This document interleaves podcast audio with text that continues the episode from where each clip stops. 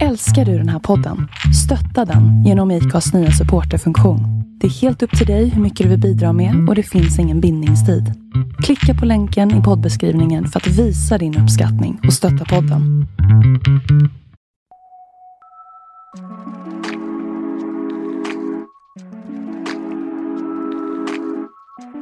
En gärningsman säger att han sköt sin flickvän i huvudet oavsiktligt och blir frikänd för mord på grund av bristande uppsåt.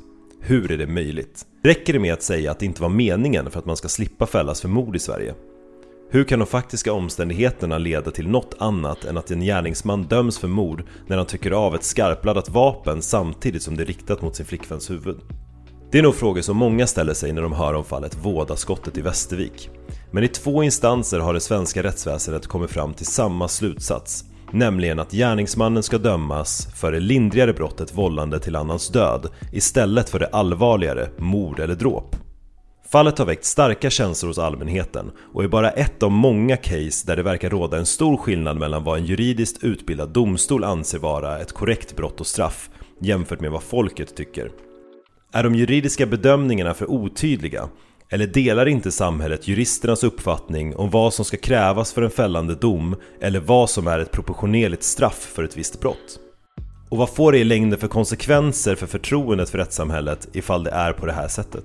En ständigt pågående samhällsdebatt, speciellt i valtider, är huruvida vi har tillräckligt hårda straff eller inte, eller vad i samhället som ska vara straffbart. Även om det är frågor som aktualiseras i och med vådaskottet i Västervik handlar själva målet istället om uppsåtsbedömningen. För att dömas för mord måste gärningsmannen ha agerat uppsåtligen. Det framgår av lagtexten i brottsbalken, men hur själva bedömningen ska göras och vilka typer av uppsåt en gärningsman kan ha har däremot utvecklats genom vägledande rättsfall, så kallad praxis. Det är alltså inte skrivet i lag. Hur kan jurister som är experter på text snarare än mänskligt beteende bedöma någons uppsåt? Det finns förvisso ofta en rad tekniska bevis för att lägga ihop ett pussel, men även gärningspersonens agerande och berättelse är viktig. I dagens avsnitt ska vi djupdyka i fallet Vådaskottet i Västervik och försöka förklara uppsåtsbegreppet. Folkets Domstol är en oberoende podcast med målet att informera och utbilda den stora massan om juridiska frågor som på ett eller annat sätt berör oss alla. Det kan röra sig om nya lagar, uppmärksammade rättsfall eller grundläggande förklaringar om juridik eller rättsapparaten i stort. Så nästa gång du ser en alarmerande rubrik om någon dom som låter helt orimlig eller som får dig att tappa tron på det svenska rättssystemet Skicka den till oss på info.folketsdomstol.se eller till vår Instagram @folketsdomstol så ska vi grotta ner oss i fallet och på så ett pedagogiskt sätt som möjligt i ett framtida avsnitt förklara hur rätten har resonerat och belysa frågan från så många vinklar som möjligt. Vår förhoppning är att en ökad förståelse och kunskap om rättssystemet kommer leda till ett mindre polariserat samhälle med större motståndskraft mot populism. Nog om oss, nu kör vi igång dagens avsnitt. Namnen på personerna i berättelsen är inte deras riktiga namn. Johanna växte upp i Västervik tillsammans med sin familj men bodde under högstadiet på ett HVB-hem. Ett hem som tillhandahålls av kommuner för barn vars familj av olika anledningar inte kan ta hand om sina barn. Johanna var diagnostiserad med bland annat Aspergers syndrom, ADHD och bipolär sjukdom. Daniel och Johanna träffades när de var 14 respektive 15 år och förblev sedan dess ett par med undantag för vissa korta avbrott. När Johanna började på gymnasiet i Västervik flyttade hon och Daniel in till hennes föräldrar och bodde där i knappt åtta år fram till våren 2017 då de en kortare period flyttade till Daniels mammas lägenhet. Daniel och Johannas relation var turbulent. Daniel var fysiskt våldsam, hotade, spottade och var kontrollerande mot Johanna. Johanna har även utövat visst våld mot Daniel. Bland annat har två av de här incidenterna under deras relation anmälts till polisen. Den första gällde misstanke om att Johanna skulle ha skurit Daniel med kniv den 14 oktober 2015. Den andra skedde den 18 oktober 2017 då Johannas mamma anmälde Daniel för att han har hotat henne och Johanna med att han skulle sparka Johanna i magen om hon inte genomförde en abort. Under sin relation med Daniel hade Johanna ett ytterst begränsat umgänge eftersom hon inte fick träffa sin enda väninna Jessica utan att Daniel var med. Johanna fick inte heller ha Facebook eller mobiltelefon. Periodvis fick hon använda sin mammas Facebook för att ha kontakt med Jessica. I april 2018 föddes Johannas och Daniels son. Daniel var varken med på förlossningen eller på BB. När Johanna och sonen sedan flyttade in hos Daniel blev hon allt mer kontrollerad och kunde bland annat inte lämna lägenheten som hon ville.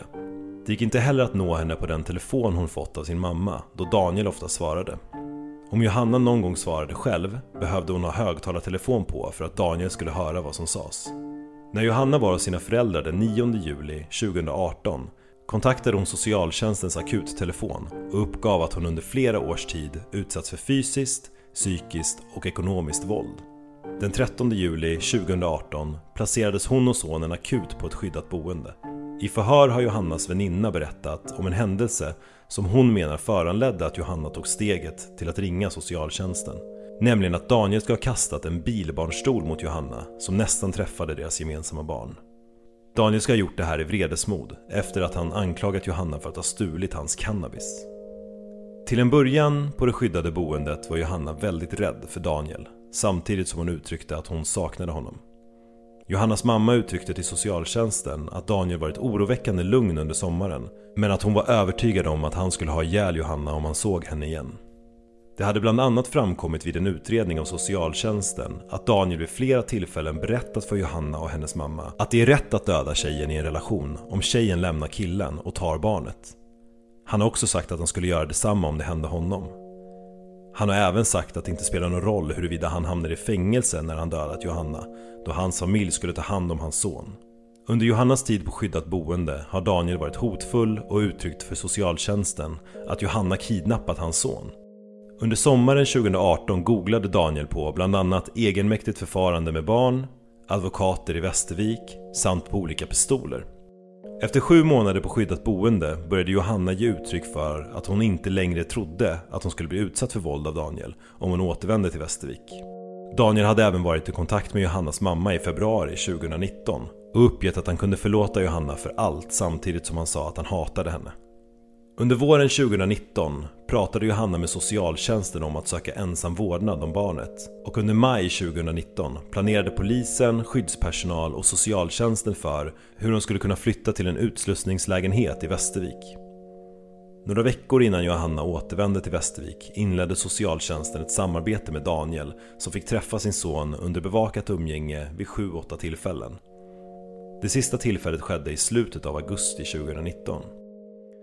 Efter nästan ett år på skyddat boende återvänder alltså Johanna, trots socialtjänstens oro, till Västervik den 30 juni 2019 och bosatte sig i utslussningslägenheten. Kort efter att hon återvänt återupptog Daniel och Johanna kontakten, vilket sedermera intensifierades under augusti och september 2019. Johanna berättade inget om det här för socialtjänsten. I augusti vill Johanna flytta ut från utslussningslägenheten då hon inte längre bedömde sig vara i behov av skydd. Något som ansvariga för det skyddade boendet ansåg vara naivt. Genom socialtjänsten fick Johanna ändå ett förstahandskontrakt som hon skulle ha flyttat in i den 1 december 2019 tillsammans med sin son. Under tiden som Johanna befann sig på det skyddade boendet hade Daniel börjat träffa en ny tjej som vi kallar för Linda. Enligt Linda blev Daniel som besatt av henne och han berättade att han älskade henne, att han ville flytta ihop och gifta sig samt att hon skulle bli mamma till hans barn. Den sista gången de träffades var den 16-17 augusti 2019 när Linda var på besök i Västervik. Vilket alltså var under samma period som Daniel återigen hade börjat umgås med Johanna. Daniel och Johannas relation försämrades mot slutet av Johannas liv och dagarna före skjutningen var relationen så dålig att hon den 6 oktober 2019 klockan 08.38 gjorde slut med Daniel via iMessage och ändrade därefter hans namn till X i sin kontaktlista.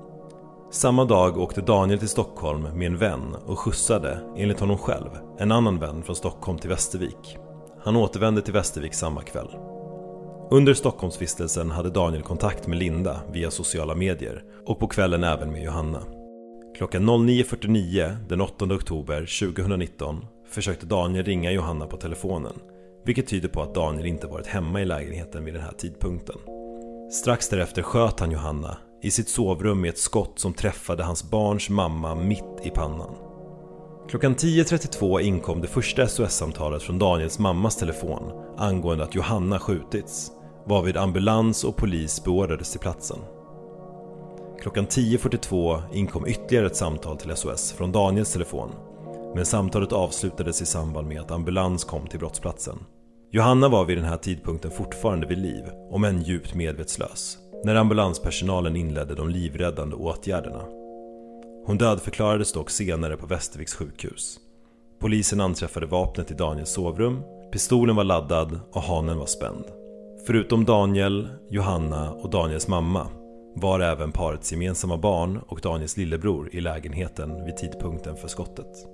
Förutom skottskadan hade Johanna andra skador. En svullnad på höger sida i pannan, blåmärken på ena armen samt en missfärgning på insidan av läppen. Det här var skador som varken socialtjänsten noterade vid mötet med Johanna dagen innan skjutningen eller som sjukvårdspersonalen orsakat med anledning av de livräddande åtgärderna. I polisförhör har Daniel förvisso erkänt att han har haft ett visst temperament och att han kan bli arg och impulsiv. Han erkänner också att han har slagit, kastat saker, sagt fula ord, spottat och hotat Johanna, men att hon gjort detsamma mot honom. Han menar att han aldrig våldfört sig mot henne mer än genom örfilar. Daniel medger också att han i vredesmod kan ha sagt att han skulle sparka Johanna i magen då hon bar på barnet men att han kände en stor glädje inför att deras son skulle födas. Att han inte var på plats vid födseln var för att han trodde att han skulle svimma. Han håller inte med om att han ska ha kontrollerat Johanna och inte heller att han skulle ha varit arg när de flyttat till skyddat boende. Även om han upplevde det som att hon kidnappat deras barn. Snarare kände han stor sorg och saknad och förstod inte vad som hade fått Johanna att söka sig till ett skyddat boende. Under tiden hon var borta menar Daniel att han reflekterat mycket över deras relation och insåg att han behövde ändra sitt beteende. Han menar också att utredningen av socialtjänsten rörande hans beteende är överdriven. Hur arg han än skulle bli skulle han aldrig hota att döda Johanna. När Johanna kom tillbaks till Västervik från det skyddade boendet menar Daniel att de återfick känslorna för varandra och att förhållandet var mycket bättre. Han hade lärt sig att behålla lugnet medan Johanna fortfarande kunde bli arg för minsta lilla. Daniel medger också att han har träffat och blivit förälskad i Linda under tiden Johanna bodde på skyddat boende. Han säger att det inte stämmer att han älskade henne, men han har tatuerat in ett L på armen och att han såg fram emot att bilda familj med henne efter att hon blivit gravid under deras tid tillsammans. Deras kontakt minskade dock efter att Linda fått missfall. Daniel berättar också att Johanna visste om Linda, även om hon nog inte visste att hon var i Västervik 16-18 augusti. Han ville avsluta relationen med Linda, men visste inte hur han skulle formulera sig. Den 6 oktober är Johanna och Daniels relation bra, enligt Daniel. Men klockan 08.38 får han ett textmeddelande av Johanna där hon säger att hon vill lämna honom. Daniel antar att hon var arg för att han ska åka till Stockholm, då hon visste att Linda bodde där. Han tog dock inte meddelandet för allvarligt, då förhållandet genom åren inneburit att de kunde ha gjort slut allt från någon timma till en vecka. Och totalt hade de gjort slut cirka 100 gånger. De blev dock alltid sams efteråt, precis som den här gången. Den 7 oktober Dagen innan skottlossningen som skulle leda till Johannas död firade Daniel sin brors födelsedag. Johanna och deras barn kom över på kvällen och allt var som vanligt. Runt 23-tiden tror Daniel att han och Johanna kollade på film innan de somnade tillsammans. Den 8 oktober beskriver Daniel att han, Johanna och deras son låg i sängen och kollade på Babblarna. Planen för dagen var att Johanna skulle besöka Försäkringskassan och att Daniel skulle gömma ett vapen en halvautomatisk pistol som han införskaffat 2-4 månader tidigare för 20 000 kronor. Han menar att han köpte vapnet för att han kände sig hotad och för att kunna garantera sin familjs säkerhet. Hans minnesbild från dagen är dock något grumlig, vilket han menar kan bero på att han har rökt cannabis dagen innan. Mellan det att kalaset avslutas och att han tog en sväng på stan innan han kom tillbaks till lägenheten för att kolla på film med Johanna. Han minns dock att Johanna satt på sängen med korslagda ben medan han skulle ta ut kläder ur garderoben. Samtidigt som han tar fram kläderna tar han också fram pistolen som legat gömd på en hylla i garderoben med avsikten att gömma den utomhus. Han la vapnet på skötbordet samtidigt som han klädde på sig för att sedan lägga pistolen i sin högra hand. Han håller den i midjehöjd och känner på avtryckaren för att kontrollera att pistolen var säkrad. Ett skott går av och träffar Johanna som sitter en till två meter ifrån honom mitt i pannan. Han förstod först inte att Johanna hade träffats. Han visste att magasinet var i pistolen, men inte att magasinet var laddat. Han trodde att vapnet var säkrat. Och även om han fattade i efterhand att det inte var lämpligt att testa säkringen på ett vapen i ett litet sovrum så tänkte inte han på det just då. När skottet gick av tappar Daniel pistolen och när han ser hur Johanna vinglar fram och tillbaka i sängen fattar han att hon har blivit träffad av skottet. Han springer ut till sin mamma och skriker att han har råkat skjuta Johanna och varpå mamma ringer 112. Tillsammans försöker de lägga Johanna på rygg och påbörja hjärt och lungräddning enligt instruktioner från räddningstjänsten. Daniels mamma har i förhör tillagt att Daniel mer exakt hade sagt att det var en olycka, att han hade bara velat skoja. Något hon senare i förhör tar tillbaka och hävdar att Daniel aldrig sagt. Till en annan polis ska Daniel ha sagt att han hade latchat och lekt med pistolen och att han blev förvånad när skottet gick av. Polisen som var den som tog in Daniel vid gripandet intygar att Daniel var mycket ledsen, att han grät och hela tiden återkom till att det hade varit misstag. Daniel har inga förklaringar till Johannas övriga skador som avryckta hårstrån och blod på hennes tröja eller blåmärket på högersidan av pannan, högra överarmen och skadan på insidan av läppen. Vid förhör med ambulanspersonalen som tog hand om Johanna i lägenheten berättas i detalj hur de hanterat kroppen. Det enda möjliga sättet att en skada på insidan av läppen har kunnat uppstå genom deras behandling menar en av ambulansförarna var under bytet av svargtub på Johanna. Ambulanssköterskan menar dock att han har jobbat i 26 år med det här och aldrig upplevt någon liknande skada av den procedur som kallas intubering. Han tog inte heller Johannas överarm under lyftet. En annan ambulanssköterska berättar i förhör att hennes spontana känsla när de kom till platsen var att det mer liknade en avrättning än en olyckshändelse.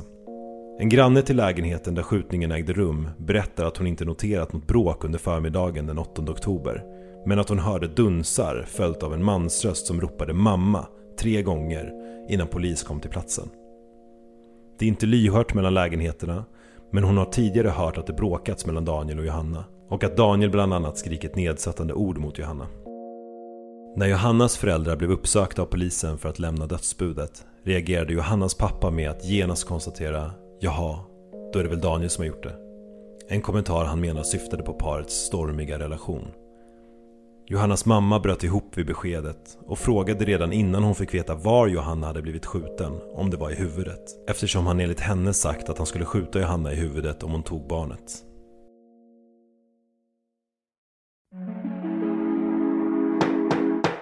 Kan vi inte börja med att reda ut de olika parternas roll i rättegången? Vem är det som ska bevisa vad?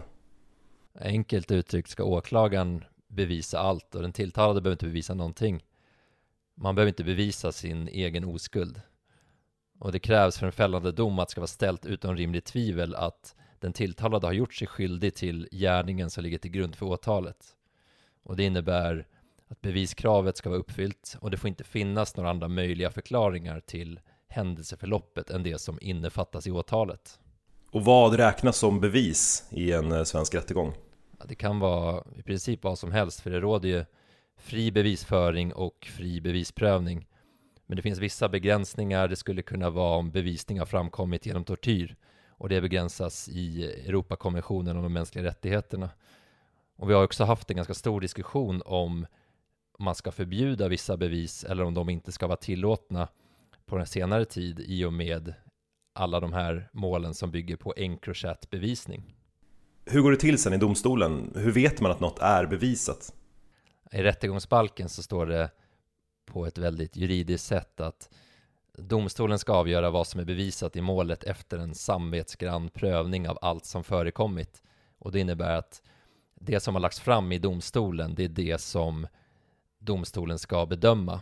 Så det är de vittnesutsagor som finns där, de bevis som har lagts fram inför domstolen. Och den fria bevisprövningen som vi pratar om, det innebär inte att man får göra precis hur som helst när man värderar bevisen. Man brukar säga att det är endast rationella skäl som får inverka på bedömningen och det ska vara en analys som är objektivt grundad och den ska utföras strukturerat. Och sen ska domstolens överväganden och slutsatser redovisas på ett sätt som kan göra det möjligt för en läsare av en dom att följa och förstå hur den här prövningen har genomförts. Okej, men kan inte du ge oss lite mer förståelse för hela bilden i sådana fall? Det finns faktiskt ett fall som jag var med och arbetade med på försvararsidan. Ett mål som har blivit väldigt uppmärksammat både i media men också för jurister. För i det målet så kom Högsta domstolen fram till en metod som man kan använda för att det ska bli en enhetlig tillämpning bland olika domstolar. Och i det här målet så sa Högsta domstolen att det var inte möjligt att ange en specifik modell för bevisbedömning som kan tillämpas i alla olika typer av mål men det kunde användas i det målet och det har också använts i flera andra mål. Och i det här målet där Högsta domstolen sa det, det kallas för balkongmålet och har NIA nummer 2015 sida 702. De kom fram till att domstolen först ska identifiera vilka faktiska förhållanden som har åberopats och som har betydelse med avseende på de omständigheter som talan baseras på, det vill säga gärningsbeskrivningen som ligger till grund för åtalet. Och sen säger man att för att bevisbedömningen inte ska bli ett resultat av ett mer allmänt betraktande av bevisning i målet så är det i regel lämpligt att domstolen värderar betydelsen av varje bevisfaktum. Och bevisning som bedöms vara mindre betydelse, det kan man lägga till sidan eh, från början. Men för att förtydliga eller för att göra det lite enklare så sker det i två steg egentligen. Det första steget är att åklagarens viktigaste bevis ska granskas ett och ett och sen om de inte är tillräckliga för en fällande dom, då spelar det faktiskt ingen roll vad den tilltalade säger, han ska ändå frikännas. Och sen i det andra steget, det är om bevisen är tillräckligt starka för en fällande dom, då ska domstolen granska det som den tilltalade sagt och vilka bevis som han åberopat. Och om den tilltalade då lyckas motbevisa åklagaren eller även om man inte skulle lyckas motbevisa åklagaren men åklagarens bevis blir alldeles för svaga då ska han också frikännas. Och sen avslutningsvis så innan man avslutar den här bedömningen så ska man titta på alla bevis tillsammans och först då så kan man titta på sådana bevis som man har lagt åt sidan till att börja med. Då kan de bli relevanta. Okej, men i praktiken då, du som har jobbat med sådana här mål tidigare, hur går det till om det bara finns två vittnen som i det här fallet? Det vill säga ja, den personen som sköts och, och dog och den personen som har utfört själva skjutningen. Ja, men tyvärr så är det ju så att vad som hänt i verkligheten och vad som faktiskt går att bevisa i vissa fall kan vara väldigt långt ifrån varandra. Och det är åklagaren som ska lägga fram tesen och sen ska han också lägga fram bevis för just den tesen. Det är alltså det han ska bevisa. Och alla förstår ju att det kan vara särskilt svårt om det bara är två personer som befinner sig i ett rum. Det finns inga vittnen, det finns inga videofilmer, det finns inga ljudupptagningar. Och om det är så att den ena personen dör, då kan vi bara få den andra personens uppgifter. Och då kan ju säkert många fråga om det innebär att måste man godta den personens uppgifter eftersom det inte finns någon som kan säga emot. Och så är det inte för, där är balkongfallet ett ganska bra exempel. Där fanns det inte heller några vittnen som hade sett själva händelsen, men där dömdes ändå gärningsmannen för försök till mord trots det. Och det vore ju faktiskt orimligt om man var tvungen att godta en gärningsmans berättelse bara för att det inte fanns någon annan som kunde säga emot. Men däremot så måste man ju lyssna på vad säger gärningsmannen förutom i specifika undantagsfall. Och då skriver ibland domstolen att en berättelse är så pass osannolik att den kan lämnas helt utan avseende. Det låter ju på mig som att det finns utrymme för ganska subjektiva bedömningar när du säger att det är på det sättet att man kan benämna en berättelse som helt osannolik och därmed lämna den utan avseende. Vad gör man för bedömning för att bedöma om den är helt osannolik? Ja men alltså det ska ju vara fullständigt osannolikt. Om någon till exempel säger så här att det var inte jag utan det var en alien som kom ner i någon form av rymdfarkost och utförde det här. Då är det någonting som man bara kommer strunta i för det är hopplöst osannolikt. Men det var kanske lite löjligt exempel. Det behöver inte vara så pass osannolikt eller ett sånt överdrivet påhitt, utan det skulle till exempel kunna vara att en person säger att han inte har varit på en plats fast det är bevisat att han har varit där. Men som vi har sagt tidigare så spelar det faktiskt ingen roll hur osannolik en berättelse skulle vara om inte åklagaren först har fört tillräckligt stark bevisning. För först om åklagaren gör det blir det relevant vad den tilltalade själv säger. Så man kan ju säga att det kan inte vara så att en åklagare påstår att A har dödat B med uppsåt om man inte sen lägger fram några bevis för att han har gjort det eller om bevisen är otillräckliga. Även om inte A skulle säga något i det här fallet eller om han skulle säga något som är helt tokigt så ska han inte dömas för att då är det inte bevisat.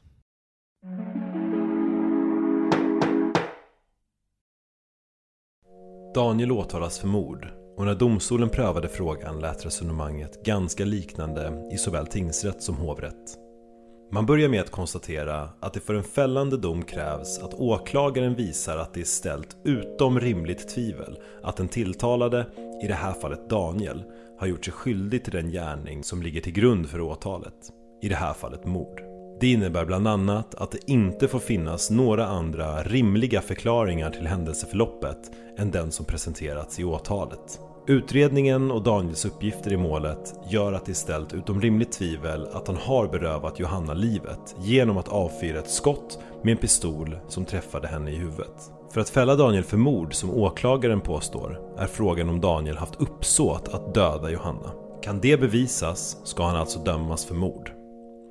Det finns flera omständigheter vid själva gärningstillfället som är besvärande för Daniel och som med olika styrka talar för att han har haft uppsåt att döda Johanna. Men det finns också omständigheter som talar för att Daniels version av händelseförloppet är sann. Den främsta omständigheten som talar för ett uppsåtligt dödande är skottets placering. Det framstår som i högsta grad osannolikt att skottet skulle ha träffat mitt i pannan på målsäganden om inte Daniel siktat just där. Daniel har berättat att han stod vid garderoben medan målsäganden satt i sängen. Att han höll pistolen med båda händerna i midjehöjd och att han sen tryckte in avtryckaren i syfte att säkerställa att pistolen var säkrad, inte att döda. Förutom Daniels egna uppgifter i den här delen ger den tekniska utredningen om vilken kraft som krävs för att avfyra vapnet stöd för att avtryckaren inte har tryckts in oavsiktligt. Daniels bevisade agerande, det vill säga att han på kort avstånd riktat en laddad pistol mot en annan person och sen avsiktligen tryckt på avtryckaren, talar med betydande styrka för att han har haft avsikt att döda Johanna. Av rättsläkarnas utlåtande framgår att vinklarna i skottkanalen vid datorskiktsröntgen uppmätts till cirka 15 grader åt höger och 10 grader uppåt mot kroppens tvärriktning. Johanna har därmed träffats i pannan av en kula som om hon hade stått rakt upp gått svagt uppåt. Rätten konstaterar att det är mycket osäkert vilka slutsatser man kan dra av de här uppgifterna. Bland annat och slutsatserna påverkas mycket beroende på om Johanna höll sitt huvud uppåt eller neråt när de träffades av skottet. Något som i efterhand är omöjligt att klargöra. Om något kan man dock säga att skottkanalens vinklar skulle kunna stämma överens med det scenario som Daniel lägger fram rörande Johannas placering på sängen och vapnets placering när skottet avlossades. Det talar också för Daniels berättelse att han hela tiden har vidhållit det här scenariot genom hela förundersökningen, det vill säga innan undersökningen av skottkanalens vinklar presenterats. En annan för Daniel mycket besvärande omständighet är de skador som anträffats på Johanna i form av ett blåmärke på höger överarms baksida, en underhudsblödning till höger i pannan och en missfärgning på insidan av underläppen. Så sent som 16.30 dagen innan bekräftar socialsekreterare som träffade Johanna att hon inte hade några synliga skador. Ambulanspersonalens utlåtande tyder inte heller på att skadorna på läppen kommer från deras behandling av Johanna. Ett utlåtande från Nationellt forensiskt centrum, NFC, en avdelning inom polisen som hjälper till med bland annat brottsplatsundersökningar, visar också på att det funnits blod och hundratals avryckta hårstrån från Johanna på hennes tröja som återfanns på golvet i sovrummet. Enligt en undersökning talar utseendet på underhudsblödningen i Johannas panna och arm för att de orsakats av trubbigt våld genom tryck, slag eller stöt mot hård yta som uppkommit närmsta dygnet innan dödsfallet.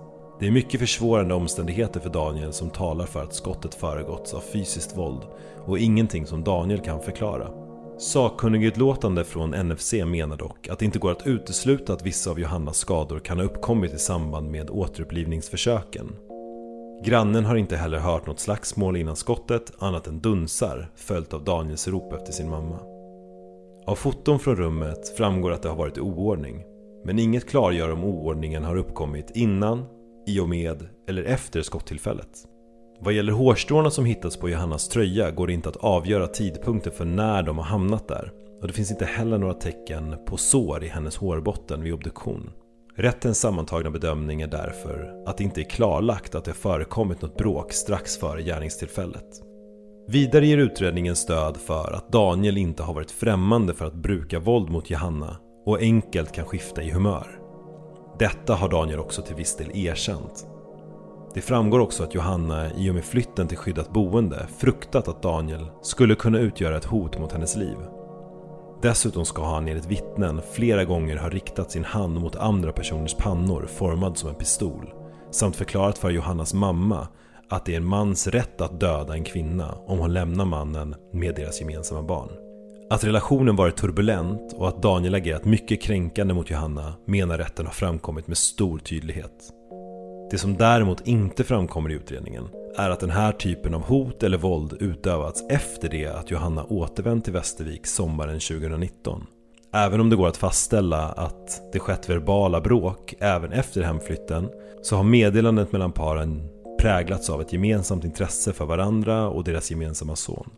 Rätten bedömer alltså att inget av det som har framkommit har tytt på att Daniel skulle ha för avsikt att döda Johanna vid själva skottillfället. Åklagaren lägger fram ett par olika alternativa motiv i ett försök att bevisa varför Daniel ska ha mördat Johanna. Det ena motivet som läggs fram är ett sms där Johanna gör slut med Daniel den 6 oktober, två dagar före skjutningen. Och att detta efterföljdes av att Johanna och Daniel tog bort varandras initialer och hjärtsmileys på Instagram. Utredningen har dock visat på att Johanna såväl kom över på födelsedagsfirandet och sov över i Daniels mammas lägenhet dagen efter, den 7 oktober. Dessutom kantas deras relation av hundratals uppbrott varav flertalet bara varat någon timma. Utöver uppbrottet lägger åklagaren fram Daniels nya relation med Linda som ett potentiellt motiv för att döda Johanna. Det framgår dock av utredningen, där även Linda har intervjuats, att den relationen var avslutad vid tidpunkten för gärningen. Och rätten bedömer att det inte finns någonting kopplat till den relationen som skulle gett Daniel någon anledning att döda Johanna. En annan omständighet som diskuterats i målet är det faktum att Daniel till att börja med faktiskt har införskaffat en halvautomatisk pistol illegalt och ifall inköpet i sig kan visa på att han har haft för avsikt att döda Johanna. Utredningen har dock inte lyckats klargöra närmre när eller från vem Daniel har köpt vapnet annat än att det var för 2-4 månader sedan och för att skydda sig själv och sin familj från ett okänt hot. Johanna kände till vapnet och har enligt Daniel förvarat det hemma hos henne vid ett tillfälle. Det har också nämnts under rättegången att Daniel har googlat på olika vapen ett år innan skjutningen. Men rätten bedömer att tidslinjen och det faktum att Johanna visste om och har förvarat vapnet hemma hos sig gör att det inte går att dra slutsatsen att Daniel införskaffat vapnet för att döda Johanna. En ytterligare aspekt som rätten bedömer som märklig i sammanhanget är att polisen inte återfunnit Daniels telefon som han använde för att ringa till SOS Alarm med. Utredningen visar att telefonen kopplat upp mot masten Stora Örserum, Trollstigen, vid larmsamtalet och på eftermiddagen under tiden Daniel varit frihetsberövad har den kopplats upp mot en annan mast, Norra Bangatan, Smedjegatan. Daniels mammas lägenhet befinner sig inom den uppskattade räckvidden för båda masterna. Även om rätten anser att det är anmärkningsvärt att mobiltelefonen inte hittats så går det inte utifrån utredningen att dra slutsatsen att den förflyttat sig eller att Daniel undanhållit telefonen. Vi har fram till nu tagit upp många av de saker som i början har varit besvärande för Daniel men det som till största delen talar för att hans historia är sann och att han inte medvetet och med uppsåt dödade Johanna är hans beteende i och med skottlossningen. Framförallt bedömer rätten Daniel som trovärdig i sin stressade och uppgivna reaktion som går att utläsa av det 112-samtal som också spelats upp för rätten. Men också i hur han agerat direkt efter skottet då han har hjälpt räddningspersonal att hitta rätt till platsen. Han gråter och skriker efter hjälp att räddningspersonal måste komma till platsen snarast. Han har också vidhållit samma historia, nämligen den att det var en olyckshändelse genom hela händelseförloppet. Vilket rätten i vart fall i någon mån menar kan tala emot att Daniel hade uppsåt att döda Johanna. En annan omständighet som i någon mån talar emot ett uppsåtligt dödande, i vart fall ett planerat sådant, är den omständigheten att skjutningen skedde i Daniel och hans mammas lägenhet. Han måste således ha insett att det här direkt skulle leda misstankarna mot honom. Hade Daniel planerat att döda Johanna framstår det enligt hovrätten som mindre naturligt att han valde att göra det här inomhus i en lägenhet där i stort sett hela hans familj, inklusive hans och Johannas gemensamma barn befann sig. Den sammanlagda bedömningen av alla omständigheter talar var för sig och sammantaget för att det varit fråga om ett uppsåtligt dödande. Uppgifterna tar dock huvudsakligen sikte på Daniels agerande före eller under den tid som Johanna var på det skyddade boendet. Uppgifterna har därmed ett begränsat bevisvärde när det gäller vad som faktiskt ägde rum vid själva gärningen. Rätten bedömer alltså inte bevisningen som tillräckligt stark för att utesluta att Daniels förklaring av vad som hänt är sann det vill säga att han inte avlossade skottet med flit. Vid en sammantagen bedömning kan det alltså inte anses ställt utom rimligt tvivel att Daniel vid gärningen haft för avsikt att ta livet av Johanna. Det kan heller inte anses ha utretts att Daniel varit likgiltig inför att Johanna skulle avlida, varpå han inte heller kan anses ha haft ett så kallat likgiltighetsuppsåt. Åtalet för mord ska därför ogillas. Genom att förfara på det sätt som har framkommit har dock Daniel varit oaktsam i förhållande till Johannas död. Att på nära håll, i ett sovrum, rikta ett laddat vapen jämte mot Johanna och därefter trycka in avtryckaren för att säkerställa att vapnet var säkrat innefattar i tingsrättens mening ett medvetet risktagande av mycket allvarligt slag. Daniel ska därför dömas för brottet grovt vållande till annans död. Straffet bestämdes till fängelse i sex år och fyra månader. Vi har alltså en rad omständigheter som talar för att Daniel faktiskt har gjort det här medvetet. Men tänk å andra sidan om det faktiskt är som han säger, att det var ett rent misstag. Hur kan vi nå fram till sanningen? När det bara finns två personer i ett rum så kan vi förmodligen aldrig nå fram till hela sanningen. Vissa skulle säga att skjuter man någon i huvudet med en pistol så spelar det egentligen ingen roll, då ska man dömas för mord. Men så kan vi inte heller ha det. Domstolen måste försöka komma så nära sanningen som möjligt. Att mycket talar för en viss sak räcker inte helt enkelt. Det ska vara ställt utom rimligt tvivel och även om en dom kan verka upprörande så får vi för rättsstatens skull aldrig tumma på det, även om det kan vara lockande i ett enskilt fall. Att kraven är så här höga, det är så nära på en garanti vi kan komma att ingen oskyldig ska dömas för brott. Så om du ska sammanfatta Viktor, vad är det domstolen har att ta ställning till här? Gärningsmannen hade ju erkänt de faktiska omständigheterna, det vill säga att han hade skjutit flickvännen med pistol. Men han hade ändå bestridit ansvar för att dömas för mord. Så förenklat kan man säga att han hade godtagit åklagarens beskrivning av vad som hänt, men han hade invänt att han hade saknat uppsåt. Och då undrar jag, vad spelar det för roll om åklagaren och gärningsmannen är överens om vad som har hänt, det vill säga att han faktiskt har skjutit ihjäl sin flickvän? Är det liksom inte case closed då? Nej, det är ju så att för att dömas för de allra flesta brott och framförallt för sådana allvarliga brott som mord så krävs det uppsåt och det framgår av brottsbalken första kapitlet andra paragrafen.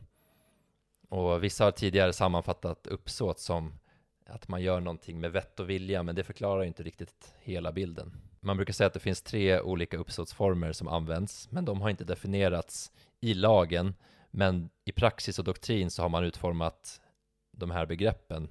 Och då säger man att det finns avsiktsuppsåt, insiktsuppsåt och sen det sista som är ett likgiltighetsuppsåt. Och för de flesta brotten så spelar det ingen roll vilken form av uppsåt man har. När jag hör ordet likgiltighetsuppsåt, då tänker jag direkt på att det kanske har att göra med att man inte bryr sig överhuvudtaget. Är det, är det så man ska tolka det? Nej, inte riktigt, utan det tar inte sikte på någon allmän likgiltighet, utan det handlar ju om gärningsmannens agerande vid själva gärningstillfället.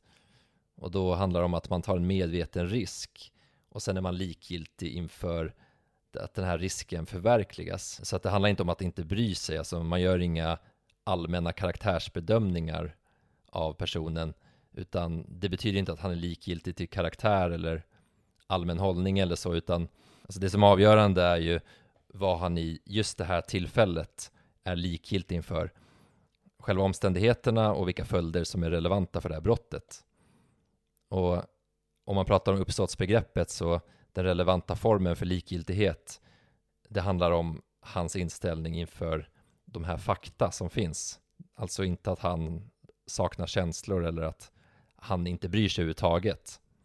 Och han behöver inte heller tycka att det är någonting bra som kommer av det här agerandet.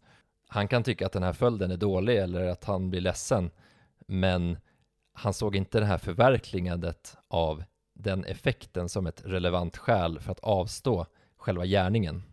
Ja, men sammanfattat av det jag sa innan så ska man försöka ta reda på Nummer ett, vad förstod han i själva ögonblicket? Alltså insåg han att det förelåg en risk för en viss effekt till följd av den handlingen som han utför. Och sen är det andra steget hans inställning till att den här effekten förverkligas. Alltså om han var likgiltig inför att det skulle förverkligas och att det inte utgjorde ett relevant skäl för att avstå från själva gärningen. Och hur gör man den här bedömningen? Ja, men som sagt så måste man klargöra att gärningsmannen tagit en medveten risk och att han minst är likgiltig inför följden. Och det innebär inte att man har ett bevisat syfte eller någon säker vetskap om vad som kommer hända. Utan vilken inställning hade han inför följden i själva ögonblicket? Alltså att vara medveten om risken, det är i och för sig ett krav, men det i sig räcker inte för att man ska anses ha ett likgiltighetsuppsåt. Och som sagt så krävs det ju bevisning för att styrka uppsåtet. Och hur bevisar man då någons likgiltighetsuppsåt? Men det är klart att det är ganska svårt att bevisa vad någon har uppfattat för sannolikhet och att han inte har sett en viss följd som ett relevant skäl för att avstå en gärning som skulle visa att han accepterat eller godtagit en effekt. Men enligt flera rättsfall så kan man se som en riktlinje hur gärningsmannen har uppfattat sannolikheten för en viss följd. Och det framkom bland annat NJA 2004 sida 176 och NJA 2011 sida 563. Om det skulle vara så att eh, det verkar som att gärningsmannen har varit osäker om han uppfattat sannolikheten som låg, då brukar man som huvudregel säga att han inte har varit likgiltig. Och då krävs det övertygande bevisning för att man ska anse att uppsåt föreligger. Men även om man inte skulle uppfattat sannolikheten som särskilt hög så eh, skulle det kunna vara så att uppsåt föreligger ändå. Och då finns det andra omständigheter man tittar på, till exempel om det är ett hänsynslöst beteende, om det är en upprörd sinnesstämning eller att gärningsmannen har ett intresse i den här gärningen. Och så finns det ett exempel som har använts av Högsta domstolen i NJA 2004, sida 176. Där gav man ett exempel på en person som skulle spela rysk roulette med en annan persons liv som insats. Och även om då sannolikheten för att personen inte skulle avlida är särskilt hög, det är ju bara en på sex, så säger man att då är beteendet och risktagandet så extremt och hänsynslöst att det indikerar att man förhåller sig likgiltig inför en eventuell skada. Och i NJA 2011, sida 563, säger man att för likgiltighetsuppsåt så krävs det i princip att gärningsmannen har kalkylerat med effektens förverkligande utan att det har påverkat hans handlande. Men det är som sagt ganska svårt att bevisa. Men det är också så att hur man ska bedöma de här bevisen och, och förutsättningarna för bevisprövningen kommer variera eftersom det är olika omständigheter i varje enskilt fall. Och det är beroende på vilken typ av brott, vilka omständigheter som avses. Så därför är det nog svårt att påvisa likgiltighet utifrån de här faktorerna om gärningsmannen inte uppfattat sannolikheten som hög. Och det finns ju några rättsvetenskapsmän som har skrivit mycket om det här, bland annat Petter Asp och även Magnus Ulving som vi har studerat inför det här avsnittet. Vi får ju höra här i domskälen att man medger att Daniel agerat både våldsamt och hotfullt. Och vissa av de här sakerna som nämns är ju direkt hårresande och vissa hot rör ju faktiskt just skott i huvudet. Men det låter ändå som att domstolen inte värderar det här i själva domen annat än att man uttrycker att det är problematiskt och besvärande. Varför är det så? Men det är en sak vad som har hänt vid själva gärningstillfället eller precis i anslutning till det.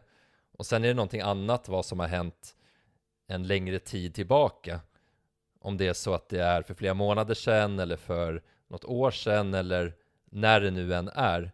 Men självklart, ju närmare gärningstillfället, ju större betydelse får det. Och det vi vet när vi har läst den här domen är att det här förhållandet har ju varit stormigt och det har ju berott på Daniel då. Det är han som har betett sig på det här sättet och vilket har lett till att hon har tvingats flytta till ett skyddat boende. Så egentligen så får det ingen större betydelse för vad som hände vid själva gärningstillfället, i alla fall i den inledande bedömningen, men det kommer ju vägas in i helheten. man kan ta ett exempel om det är en person som man har vetat tidigare misshandlat sin flickvän och sen så blir hon dödad, men det finns inga bevis för att det skulle vara ett mord som var utfört av den mannen. Då skulle inte det räcka för en fällande dom. Men det kan användas som stöd om det finns fler bevis. Vi har ju otroligt många omständigheter i det här fallet som faktiskt också uttrycks av domstolen att de, de talar emot Daniel. Vi har ju framförallt det här faktumet att hon dödades från ett nära avstånd med ett skott i pannan Vilket ju är väldigt osannolikt eller var väldigt svårt att, att få till genom bara en slump så att säga. Eh, men sen så fanns det ju även ytterligare skador som inte har något med själva skottet att göra eh, Skador som inte har kunnat förklaras egentligen. Eh, vi har det här beteendet som vi pratat om, att han tidigare utsatt henne för allvarliga hot och kränkningar och även, även våld. Vi har det här faktumet att hans telefon är spårlöst försvunnen och det verkligen, verkligen märkliga i att testa om ett vapen är säkrat eller inte eh, på det sättet som han väljer att göra då, eller som han påstår att han väljer att göra. Alla de här sakerna vid en första anblick känns ju otroligt besvärande för Daniel och eh, när man läser dem för första gången så tänker man ju att det är ett solklart mord, såklart. Men, eh, men det blir ju inte det. Kan du förklara för oss så att vi förstår varför rätten väljer att fria honom från mord och, och döma honom då för ett, mycket, eller ett mindre allvarligt brott. Ja, men trots alla de här omständigheterna så fanns det ett antal problem som domstolen konstaterade. Och det handlar framförallt om olika utredningsåtgärder. Det var inte utrett hur de övriga skadorna hade uppkommit, hur mycket kraft på avtryckaren som krävdes för att ett skott skulle gå av, vad som krävdes för att göra den här modifierade pistolen i skjutklart skick då den är oladdad och vad som krävs för att säkra vapnet där det är laddat. Också om det gick att se med ögonen eller genom någon annan åtgärd var möjligt att veta om vapnet var säkrat eller inte. Och därför så landade man i den här slutsatsen att det fanns ingen fullständig vägledning om själva händelseförloppet före skjutningen. Och det fanns inte heller någon utredning om hur, när eller varför han skaffade det här vapnet.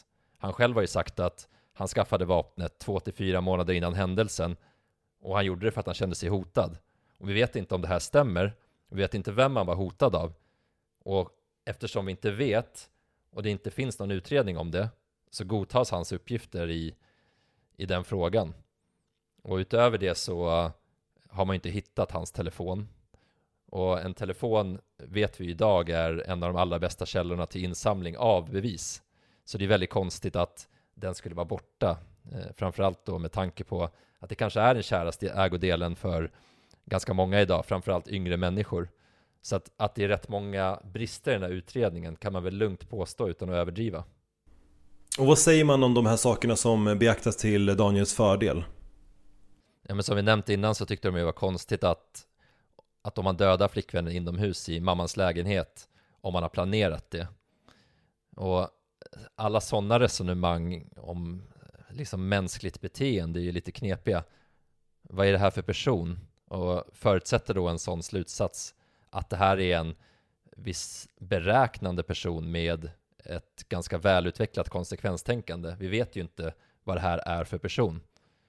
Men det är ju kanske inte en helt orimlig slutsats att om man har planerat ett mord så är det inte bästa platsen att utföra det på.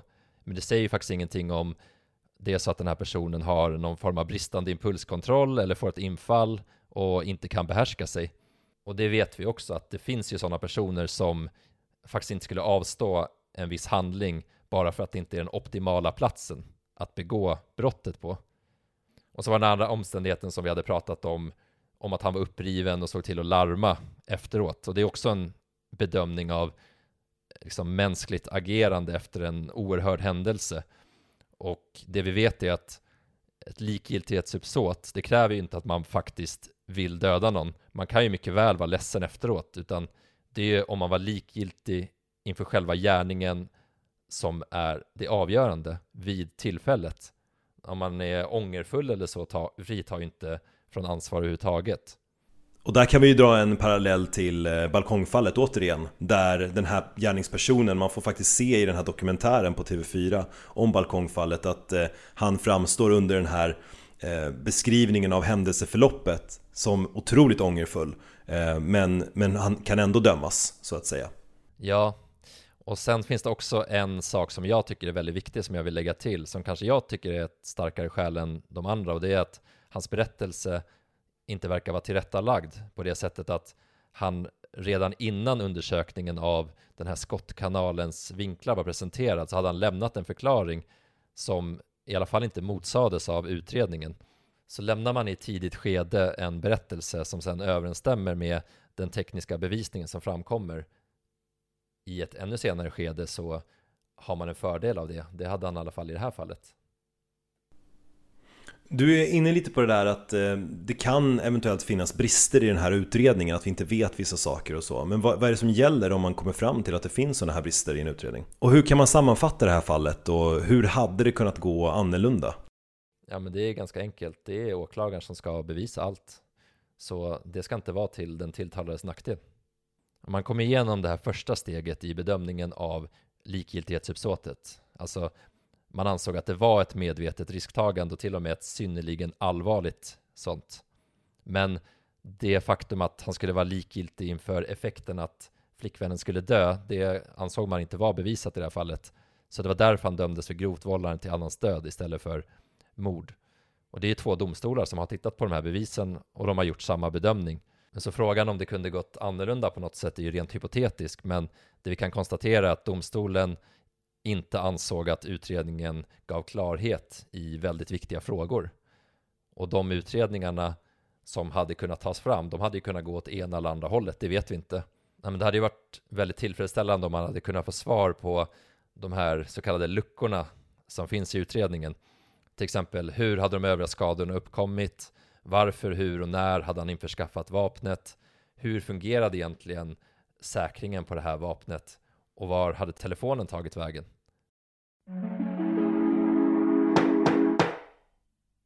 När jurister står inför svåra bedömningar så brukar man ta avstamp i andra domar för vägledning. Därför har vi kikat på ett annat rättsfall där det också var frågan om en person hade haft uppsåt att döda en annan med ett pistolskott eller om det var en olyckshändelse eller ett så kallat vådaskott. I det fallet så rör det sig om två personer som inte kände varandra.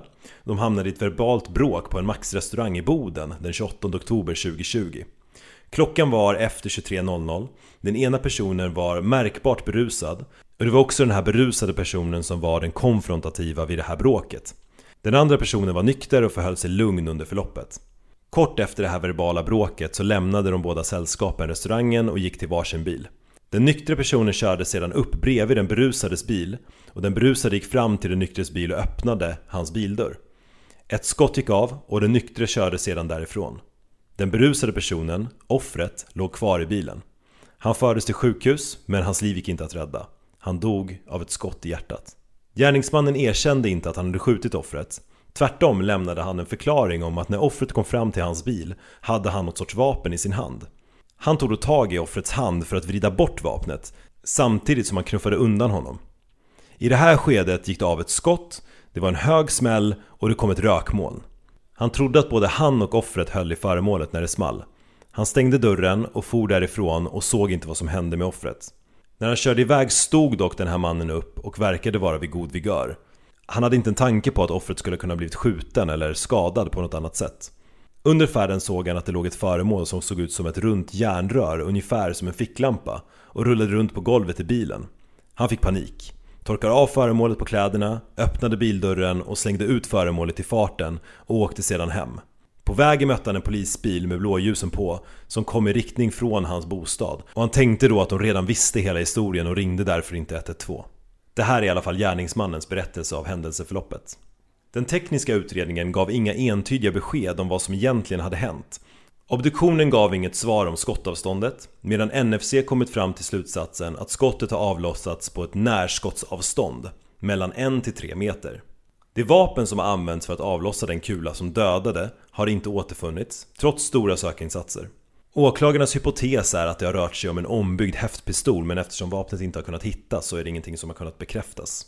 Det finns en övervakningsfilm av gärningsmannen där han i en källargång befinner sig omkring 23.45, en kort tid efter att skottet har avlossats. Enligt domstolens mening framgår det tydligt av filmen att gärningsmannen försöker gömma den häftpistol han håller i när han inser att han fångats av kameran. Av polisens händelserapport framgår det att de har haft gärningsmannens lägenhet under uppsikt först från klockan 00.45, det vill säga omkring en timme efter att han kommit hem, vilket gett honom mycket god tid att skaffa undan häftpistolen. Domstolen ansåg att gärningsmannens hanterande av häftpistolen var mycket besvärande för honom och det talade för att åklagarens vapenteori var riktig. Eftersom att vittnen lämnat överensstämmande uppgifter om att gärningsmannen tagit med sig någonting som han har försökt gömma från bagageutrymmet in i bilen motbevisade det vad gärningsmannen sagt om att han har kastat ut ett vapen som han upptäckt i bilen. Utredningen visade istället sammantaget att gärningsmannen tagit med sig det vapen som använts och hans påstående att det var offret som höll i vapnet ansågs motbevisat. Man ansåg alltså att det var ställt utom rimligt tvivel att händelsen gått till på det här sättet som åklagaren har beskrivit. Dock återstod frågan om uppsåt. Och Viktor, hur konstaterades att gärningsmannen hade uppsåt i just det här fallet? För då blir utfallet alltså annorlunda gentemot då vådaskottet i Västervik. Ja, utfallet blir faktiskt annorlunda och här säger domstolen att vilken sorts vapen som används det är ofta stor betydelse för hur man ska bedöma en gärningsmans inställning.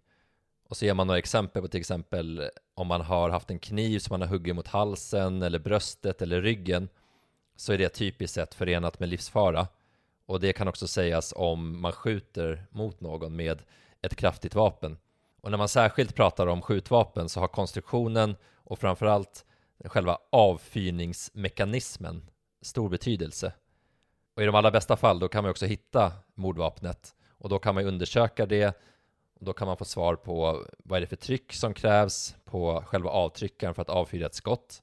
Och när man vet det då kan man också göra en bedömning om det är någon som medvetet avfyrat ett vapen eller om det skulle kunna röra sig om ett så kallat vådaskott.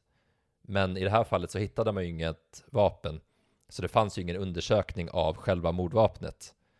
Däremot så ansåg man att det var bevisat att han hade haft vapnet redo och skottet, det hade gått av direkt när offret hade öppnat bildörren och bildörren var tillräckligt öppen för att han skulle kunna bli träffad. Och det talade för att det här var en medveten gärning. Och även om det som i det här fallet rörde sig om en häftpistol så skulle man kunna uppfattningen att det kanske inte var lika farligt som ett vanligt vapen men det var ändå ett skjutvapen och det har avlossats bara någon meter ifrån, alltså väldigt kort avstånd och det kom rakt i bröstkorgen på offret. Och då ansåg domstolen att gärningsmannen måste ha förstått att det här innebar en risk för att offret skulle kunna dö.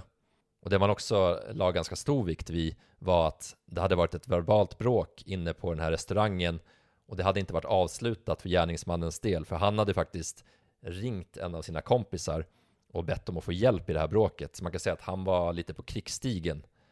Och han hade också rekat läget, för han hade gått och frågat några tjejer som var utanför den restaurangen. Och eh, då hade han frågat om den här killen var han befann sig och om tjejerna också visste om han var beväpnad.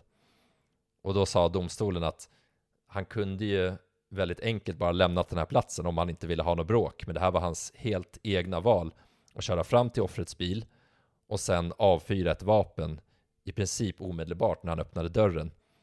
Och då sa man att det här var ett hänsynslöst agerande. Och slutsatsen blev att man tyckte att han var upprörd i det här fallet och han agerade så här för att han ville ge igen. Så i själva ögonblicket när han avfyrade vapnet så ansåg man att han var likgiltig inför risken för att det här kunde leda till offrets död. Och då kunde det konstateras att han hade likgiltighetsuppsåt och därför fick han fängelse i 16 år för mord. Vad är den största skillnaden mellan det här fallet och vådaskottet i Västervik? Vi behöver inte gå in i det i detalj, men vi kan ta det i punktform och skillnaderna var ju här hade det föregåtts av ett konstaterat bråk. Man hade däremot inte hittat vapnet i det här fallet som man hade gjort i Västerviksfallet. Eh, men gärningsmannen hade själv inte gjort någonting för att eh, larma polisen. Han hade flytt ifrån platsen utan att göra någonting för att se hur det hade gått med den här andra personen. Och det fanns också övervakningsfilmer och de tydde ju på att han hade gömt vapnet. Det fanns också flera vittnen till själva händelsen. Och sen en stor skillnad är att personen i det här fallet, han lämnade ingen förklaring till vad som hade hänt förrän i sista förhöret. Medan i Västerviksfallet så lämnade ju personen en förklaring redan från början. Och det här är ju intressant utifrån att eh, man, om man kollar på TV eller om man lyssnar på många försvarsadvokater eller liknande så, så får man ju oftast bilden av att man vill som försvarsadvokat att ens klient ska vara så tyst som det bara går. Men som jag tolkar det på det, på det du säger i alla fall så har ju det varit någonstans Daniels räddning i det här fallet att han har varit väldigt tydlig med vad som har hänt här från första början och hållit sig fast vid den berättelsen. Ja, i det fallet så fick det ju stor betydelse att han lämnade en berättelse som sen överensstämde med den tekniska bevisningen som kom fram. Och skälet till att det får en stor betydelse är att han kan ju inte veta exakt hur den tekniska bevisningen kommer se ut, vad som kommer framkomma där. Och om det är så att man lämnar en berättelse som sen överensstämmer med det, då kommer ju det vara en fördel för en själv. Du har lyssnat på Folkets Domstol. Podden görs av två jurister med målet att sprida vår kunskap och erfarenhet från juristprogrammet och arbetslivet till så många som möjligt.